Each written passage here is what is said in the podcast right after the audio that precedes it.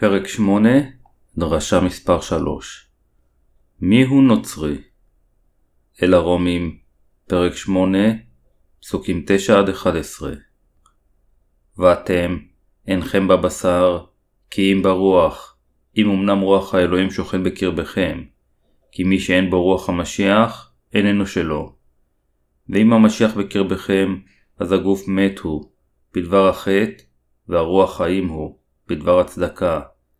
ואם ישכון בקרבכם רוח המאיר את ישוע מן המתים, הוא אשר האיר את המשיח מן המתים, גם את גוויותיכם המתות יחיה, בעבור רוחו השוכן בקרבכם. אם האדם הוא נוצרי או לא, נקבע על ידי האם רוח אלוהים שוכנת בתוכו. כיצד יכול מישהו להיות נוצרי, בין אם הוא מאמין בישוע או לא, אם אין בו את רוח הקודש בליבו? פאולוס אמר שאם אנו מאמינים בישוע, אין זו השאלה הכי חשובה, אלא אם אנו מאמינים בו, וגילינו את צדקת האלוהים או לא. האמונה האמיתית אשר נדרשת מהקדושים היא אמונה המוכנה לרוח שתשכון בה. נוכחות רוח הקודש שבכם תקבע אם אתם נוצרים או לא. לפיכך פאולוס אמר כי מי שאין בו רוח המשיח איננו שלו. הוא אמר אין בו, אין זה משנה אם האדם הוא כומר, מטיף לנצרות או מעורר לתשובה. אם לאדם אין את רוח הקודש בליבו, המשיח איננו שלו. אתם חייבים לזכור שאם אינכם מאמינים בצדקת האלוהים, אשר גורמת לכם לקבל את רוח הקודש, אתם חוטאים המיועדים ללכת לגיהנום. לפיכך, על כולנו להתייחס לבשורת המים והרוח, אשר מכילה את דבר האל.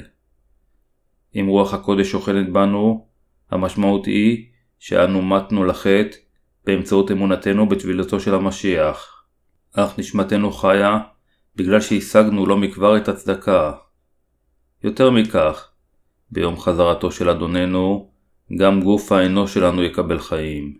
זוהי הסיבה מדוע אנו חייבים לחשוב על האחד אשר נתן לנו את רוח הקודש. אם אין לכם את האמונה המאמינה בצדקת האלוהים, אינכם שייכים למשיח. אם, מצד שני, יש לכם את האמונה הזו בצדקת האלוהים, רוח האלוהים תשכון בתוככם. ללא האמונה הזו, רוח הקודש לא תשלוט בכם. לכן, אם אין לכם את דבר הגאולה אשר מכילה את צדקת האלוהים, אינכם שייכים למשיח.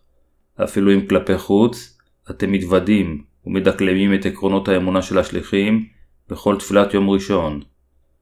אם לא תהיו שייכים למשיח, רוחכם תקולל, ואין זה משנה עד כמה רציתם לעשות טוב.